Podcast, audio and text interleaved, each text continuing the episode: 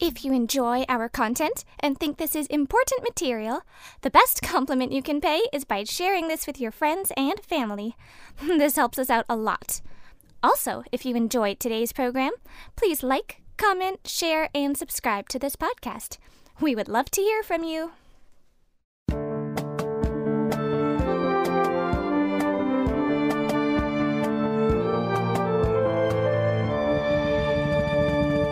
Welcome to the Truth in My Days podcast, where we defend the Word of God against the challenges of men. Hello, today we have Sonia interviewing John about textual criticism. This is the field of study through which we can know the original text of the New Testament. We are continuing from the previous episode today. Any other examples of theological problems? Yes. For example, in John 3:13 there's a key omission. Now you know that the Christian doctrine of the incarnation where Jesus became flesh and dwelt among us, Jesus Christ fully God and fully man, the second person of the triune Godhead here didn't turn into a person and stop being God. God cannot stop being God. The triune gods continued to be while Jesus walked on earth. What happened was that the second person of the triune Godhead added to himself a human body and a human nature.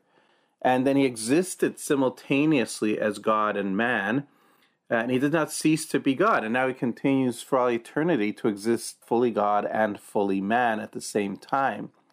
And we mentioned that when we're talking about the incarnation and the, the problem of the idea of a begotten God. But a begotten Son is where he added the human body and nature to himself. Now, we can deduce this from Scripture based on everything that's said about the topic, but there's one verse that explicitly says this, and it's in John 3:13, which reads, "No one has ascended to heaven but he who came down from heaven, that is the Son of Man who is in heaven." So you notice the, the latter part of the verse the, that is the Son of Man who is in heaven. And that's what shows the simultaneous existence of Jesus as man and as God, because while he is a man, trapped in time and space, standing there speaking to Nicodemus, he says at the same time, the Son of Man is in heaven. Uh, Referring to himself as he speaks to Nicodemus. Yes, yes, he is the Son of Man there, trapped in time and space, speaking to Nicodemus as a man. But he says the Son of Man who is, present tense, is in heaven. So at the same time that Jesus is on earth, Jesus is in heaven. And the second part of that verse, the part that says that is the Son of Man who is in heaven, is absolutely necessary to show this fundamental theological truth. It's there in the overwhelming majority of manuscripts of John. 98.4% of them have it. It's missing, though, in small minority, 1.4% of the manuscripts are missing it. And so if you use an NIV, an ESV, and NASB, it's not there. And so this important theological truth that has this one verse that explicitly says it, that one verse is not there. Is that the only verse that explicitly says it? It's the only one I know of. And again, there's a whole slew of other errors in the Bible and other problems introduced by accepting the Nestle Aland text, the text based on the Griesbach canons, the mainstream textual criticism.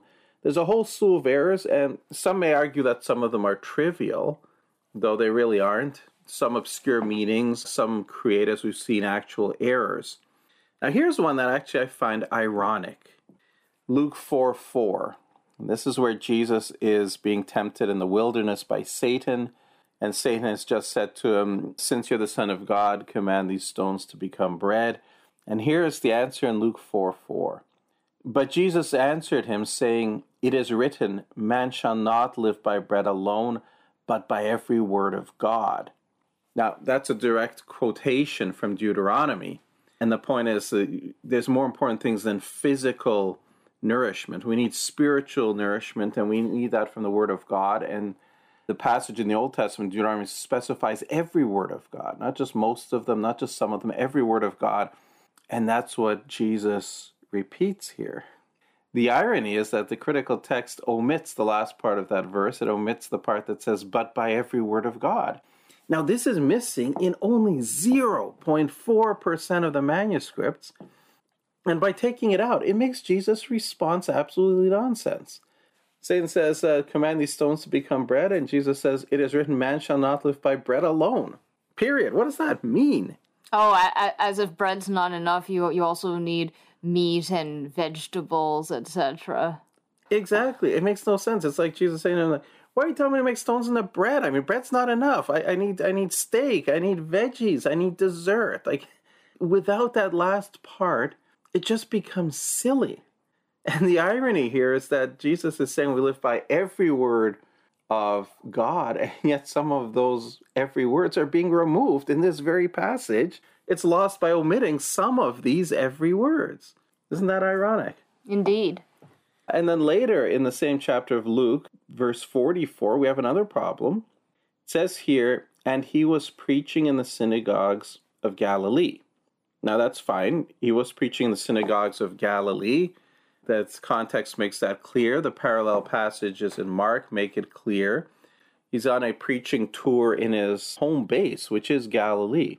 But the critical text, the Nestle Aland text, changes Galilee to Judea.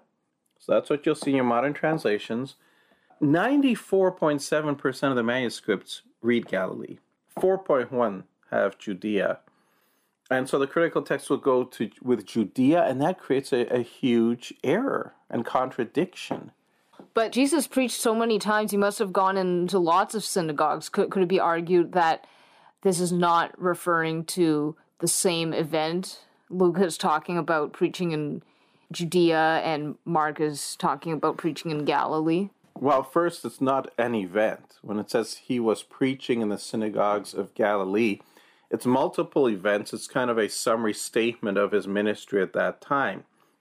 If we have he was preaching in the synagogues of Judea, again, it wouldn't be one event. It would be summarizing his ministry at that point. And as we know from the context and the timeline, Jesus had no ministry in Judea at that point. Because this was, we're told, after John was arrested and the hit order's gone out basically for Jesus. And so he, he doesn't hang around in Judea much. He does his work in Galilee. He goes to Judea when he's visiting Jerusalem for various feast days, but he's not doing his ministry in Judea at this point. He is doing it in Galilee. There's no question about it. So to put in here, he was preaching in the synagogues of Judea would be a problem. It would be contradicting what we see clearly from both the immediate context here and the parallel passage in Mark. But remember, Remember, that's your, your, one of your canons, one of your rules from Griesbach. The reading that creates discrepancies with other quoted or parallel material, and I've referred to the parallel material here in Mark, that's to be preferred. So if you have about 95% of manuscripts saying Galilee, which agrees with the parallel material, and you have a small handful that, that give you a reading that differs from it, that actually creates a contradiction, we're supposed to prefer that. We're supposed to assume that the original writer of Luke, the one inspired by the Holy Spirit, writing scripture that is God breathed, had a mistake in it. This, this is how mainstream textual criticism works. It's designed, and perhaps most of the modern scholars don't realize that, but it is designed to put errors in every chance they get. Does that make sense? No. I mean, not from a Christian's perspective, but from the liberal's perspective, yes. But I'm not sure it, it can make sense from any objective perspective. Once again, Griesbach's canons were never demonstrated or even tested to be shown to be valid, and yet were accepted. And then, as we've shown, the subsequent studies showed that his canons were all wrong. So, no, even from a liberal, honest liberal perspective, it doesn't make sense to go with that. Then there's general problematic results. For example, Matthew 5 22, Jesus says, But I say to you that whoever is angry with his brother without a cause shall be liable to the judgment. Now, that clause there, without a cause, this is one word in Greek, it's missing from the critical text. Even though it's present in 96.2% of manuscripts, it is missing. And that gives you a big theological problem because it means you can never, no matter what, be angry with your brother. There's no possible cause to be angry with your brother, no acceptable cause. So your brother does something very evil. If he does something blasphemous, he does something Jesus, you're not allowed to get angry. Okay, but if it's your brother, that, that means a fellow Christian. A fellow Christian wouldn't be blasphemous, would he? You would hope not, but then, as we see in 1 Corinthians 5, it talks about anyone named a brother who is doing so and so and so have nothing to do with such a person. There are people who present themselves as Christians, you believe they're Christians, and then they start doing some very bad things. Should you not be angry about that? Jesus was angry. And he was angry with, with some people who were believers. He was angry with his disciples when they, they just wouldn't get it. So the idea that under no circumstances can you be angry. Elsewhere, the Bible says, be angry but do not sin. The problem is not with being angry. The problem is what your anger might lead you to do. But Jesus clearly said that you shouldn't be angry unless there's a, a reason, and that's here, but it's gone in the critical text. Another one, these are just general problematic results. Again, some people might say they're not that important, but they're, they're tiny little things, one after another after another, that keep eating away at authority of Scripture, I would think. Matthew 23, verse 8, has another one of these. And in this one, we read, But you do not be called rabbi, for one is your teacher, the Christ, and you are all brethren. Nestle Aland, the critical text, omits the Christ from this passage. But without that, the passage makes no sense at all and doesn't match the pattern of what Jesus is saying. Because what you would read there here is, But you do not be called rabbi, for one is your teacher, and you're all brethren. Would it be obvious from the context who the one is? Well, I'm not sure that it is. People could interpret that to mean that, oh, in, in each congregation, each group, you, you designate one teacher, and then that's the only one. This, this is the problem with the pattern, because if you look at the whole context, what Jesus says, but you do not be called rabbi, for one is your teacher, the Christ, and you are all brethren.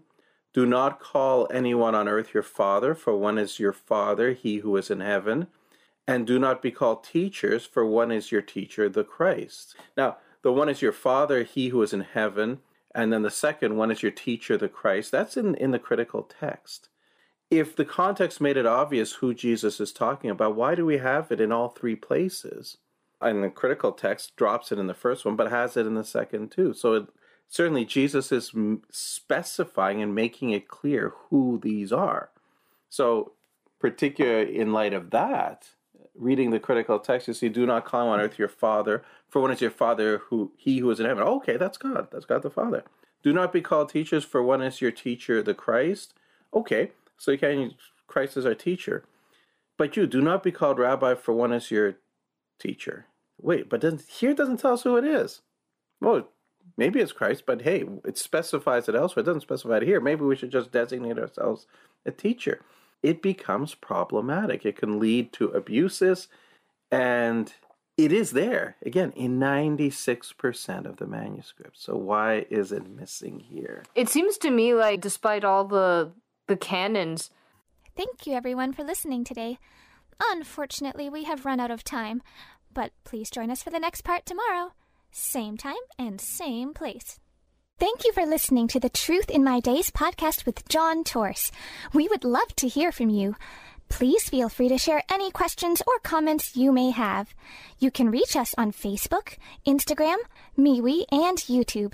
Simply search Truth in My Days as one word. Again, Truth in My Days as one word, no spaces in between. And you can connect with us. You may also visit our website for more comprehensive material and to learn more about our ministry. Our website is truthinmydays.com. Thank you.